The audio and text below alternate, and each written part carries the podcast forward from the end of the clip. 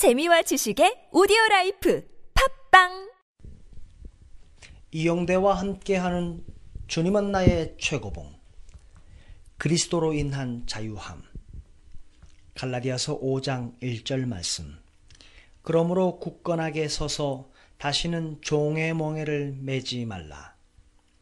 성령에 속한 사람은 이것 저것을 믿어야 한다 라고 요구하면서 당신에게 다가서지 않을 것입니다. 대신 예수님의 기준에 맞는 삶이 되어야 한다고 요구할 것입니다. 우리는 성경을 믿으라고 강요받지 않습니다. 그러나 성경이 계시하는 주님을 믿도록 요청받습니다. 요한복음 5장 39절에서 40절 말씀에서 알 수 있습니다. 우리는 다른 사람들로 하여금 그들의 견해를 자유롭게 표출하도록 제시하기 위해 부름을 받은 것이 아니라 그들의 양심의 자유함을 제시하도록 부름받았습니다. 만일 우리가 그리스도로 인한 자유함을 누린다면 다른 사람들도 같은 자유함을 누릴 수 있도록 인도해야 할 것입니다. 이 자유함은 예수 그리스도의 권세와 통치를 깨달음으로 인한 자유함입니다.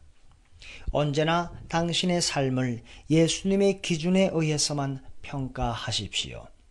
오직 예수님의 멍에만 매십시오. 예수 그리스도의 멍에가 아닌 다른 멍에를 다른 사람의 목에 매려고 해서도 안 됩니다. 우리의 관점과 다르다는 이유로 다른 사람이 무조건 틀렸다고 생각하는 습성에서 하나님께서 우리를 끄집어내시는데 오랜 시간이 걸립니다. 이러한 자세는 결코 하나님께서 원하시는 것이 아닙니다.